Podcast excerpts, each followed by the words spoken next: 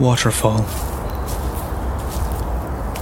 Three friends with no direction find themselves at the edge of the forest.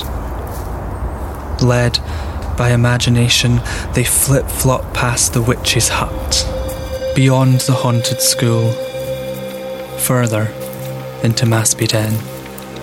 Not a sensible shoe in sight. The sunlight cannot penetrate the magical trees, so the group must follow the river blindly through dark stone tunnels, thick with mud and folklore, to reach the mighty waterfall. En route, playing Tig in the long grass, they're prowling tigers, poachers, army crawling on their bellies with the wind, hunting each other for fun. They all won. Continued the climb, sweating and scrambling through the forest.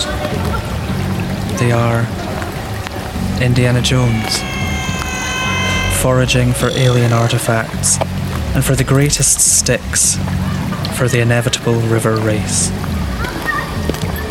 Upon reaching the waterfall, they stare as water stirs the river and drowns their endless chatter. They forget about the race. Their games. This place isn't pretend at all.